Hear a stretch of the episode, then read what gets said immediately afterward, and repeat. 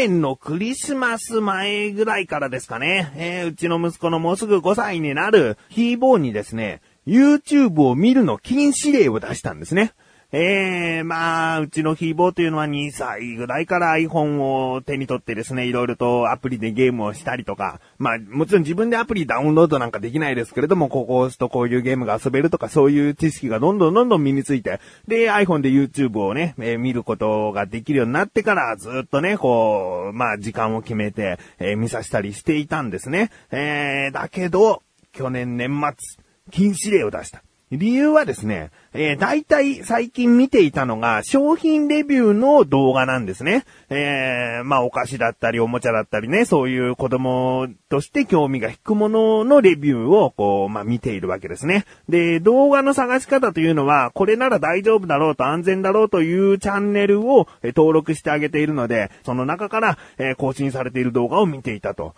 うん。で、なぜね、この動画を禁止で出したのかというと、まあ、物欲がですね、なんかとどまることを知らねえなと。確かにね、えー、まだ4歳の息子にですね、いろいろなこんなおもちゃがある、こんなお菓子があるなんていうものを見せると。えー、動画は遊び方もね、えー、説明してくれますから、まあ、興味引いちゃうんですね。で、おもちゃ屋さんに行けばこれはこうやって遊べるんだっつって僕も手に取って遊びたいみたいな、だから買ってっていう流れで、おねだりをされ続けるわけです。えー、で、動画に出てくるとこれが発売されているという情報にもなるので、もうこれが発売されてるからおもちゃ屋さんに行きたいとかね、えー、そういう風になってしまうんですよ。だからですね、これはさすがにもう週末になれば毎日おもちゃ屋さんに行かなきゃいけないとか、なんかそんな感じになってきた。まあな、言ってはないですけどね、おねだりするのが多くなってきたということで、もう YouTube で動画を見てはいけませんと。まあ iPhone のアプリで遊ぶのはまあ良しとしても、あ動画はダメだよっていうね、ことを言って、まあ泣いてましたけれどもね、最初はね。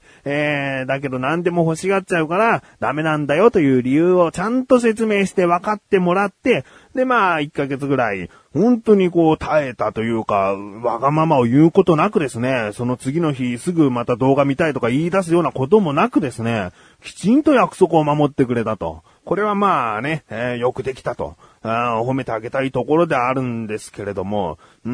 ん、このね、YouTube での動画、特にですね、おもちゃに対しての動画、あ息子が見ている分、自分もね、徐々に徐々に、その、毎日更新されるチャンネルもあるんですけれども、それがですね、楽しみになってきちゃって、で、息子がこんなのを見た、あ、そうなんだぐらいで最初は住んでたんだけども、どんな動画なの？なんつって一緒に見始めるとですね、ああ、最近のおもちゃはっていう感じで、とてもこう見ていて楽しめちゃうんですね。えー、だからですね、実はもう自分は息子に禁止令を出したとはいえですね、えー、全部見てるね。全部っていうのは息子が見ていたもののチャンネルは毎日欠かさず見ちゃってるんだよね。えー、こんなおもちゃ興味ないよっていうものでも見ていくと、や、次はこのシリーズで発売されるんだとかね、なんかそういうことにね、興味がいっちゃってね。えー、あとですね、自分は仮面ライダーはあんまり好きでなかったんですね。好きでないというか知らないから、なんかこう、ハマっていくのが怖いというか、あそういうちょっと、もう距離を置いておきたいという意識があったんだけども、まあ動画でレビューされますとね、なんか知識もついてきちゃうんですよ。で、自分もこのライダーは好きだな、なんていうね、ものが見つかっちゃったりするんでね。ええー、それは困った。うん、困っておりますが。まあ、今回はですね、この話についてもう少し話していきたいと思います。ということで、仮面ライダーにドハマりとまではいかないけれども、結構ハマってきちゃっている自分がお送りします。菊池のなだらか向上心。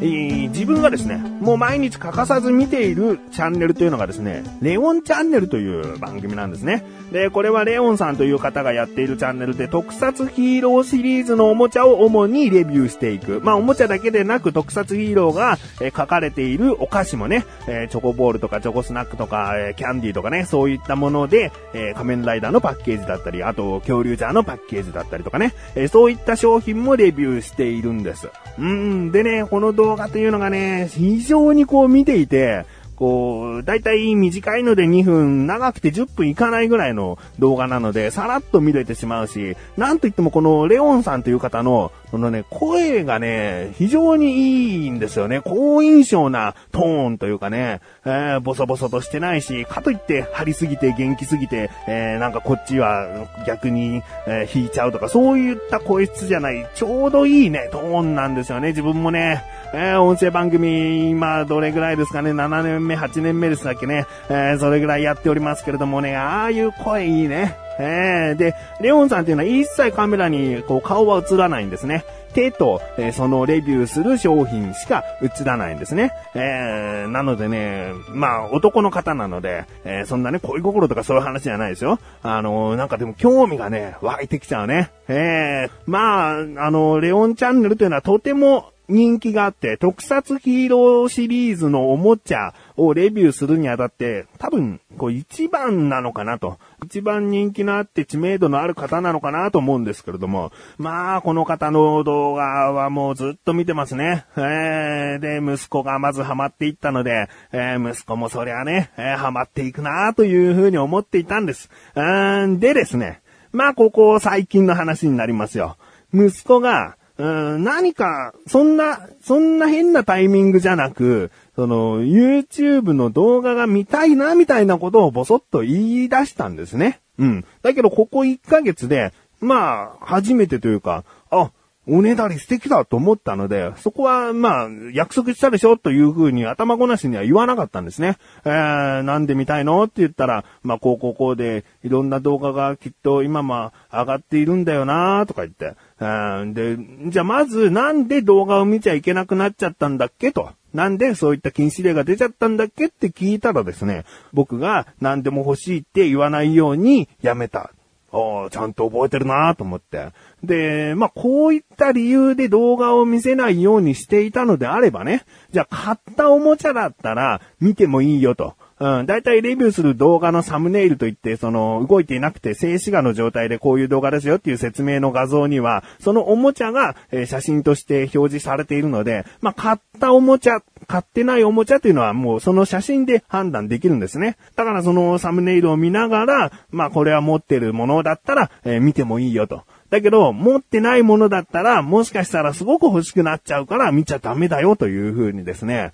言ったんですね。じゃあ、そういう約束でなら見てもいいけど、約束できるって言ったらできると。で、もう一つ条件があって、パパがいる時じゃないとダメだよというね、条件をもう一つ付け加えて、えー、この二つが守れなかったら、じゃあ、どうするって聞いたらですね、もう全部、これから動画を見るのをやめるていうふうにですね、自分でそこまでのね、えー、まあ、罰というかね、えー、もしやってしまったらこういうことをするという約束事をきちんと決めることができたので、まあじゃあいいよというふうにね、えー、なっておりまして、ほんとここ2日前ぐらいからですね、えー、ヒーボーがまた動画を見続ける日々が、えー、始まったわけですね。まあ、その時のですね、お風呂入ったらじゃあまず今日は動画見ていいよって言ったらですね、元気というか、まあ、いつも元気は元気なんですけれども、テンションが上がってるんでしょうね。えー、とても嬉しそうな、えー、感じで。で、動画をいざ見始めても、ずっとその iPhone をじっと見てるわけじゃなくて、ちゃんとこう話しかけたら、えー、動画を止めて、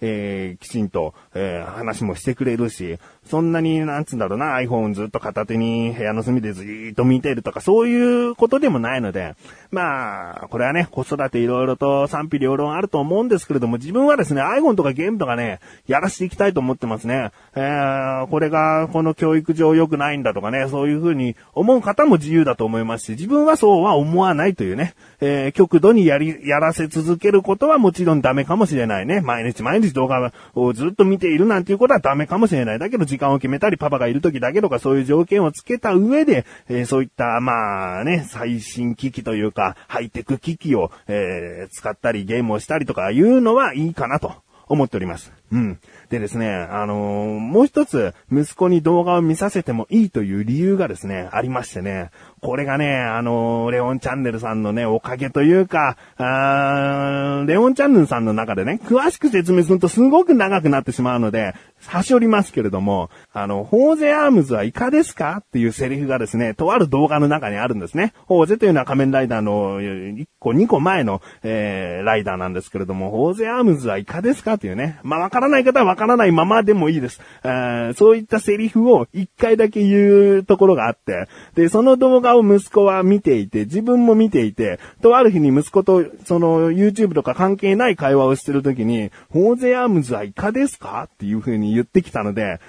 もうすごくね、それ、あ、それレオンチャンネルのでしょなんつってね、ちょっとね、二人でおかしく笑っちゃったりしたことがあったんですよ。で、なんかこう、ホーゼ、仮面ライダーホーゼがこう、なんか本とか、えーテレビとかに出たりすると、ホーゼアムズはいかですかっていうやりとりを二人でするというね、そういうコミュニケーションがあって、まあ、レオンチャンネルのそういった何気ない一言で、え親子の会話が充実したりしていて、いいなと思っていたんですね。で、それで、禁止令を出して、でも自分はこっそり、もう、レオンチャンネルが更新されるたびに見ていたときに、また別の、え最近の動画でですね、はい、イカアームズっていう、もう本当に最後の最後にポソッとね、レオンさんが言った、はい、イカアームズっていう、えーその、ホーゼアームズを映しながら、イカアームズって言ったセリフがあったんですね。で、あ、これ見たらまた息子がハマっちゃうななんて思ったんだけども、あ、禁止で出してるから、これが面白いという感覚っていうのは、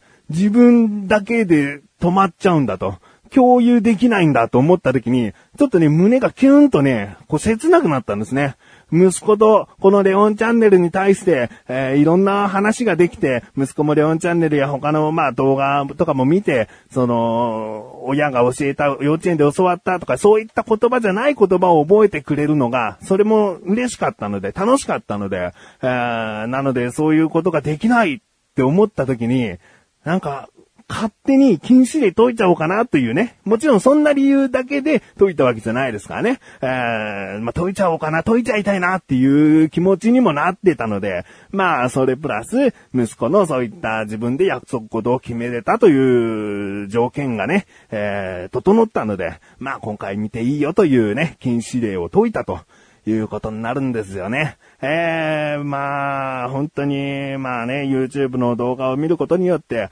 親子関係がこう、とても良くなってると僕は思っております。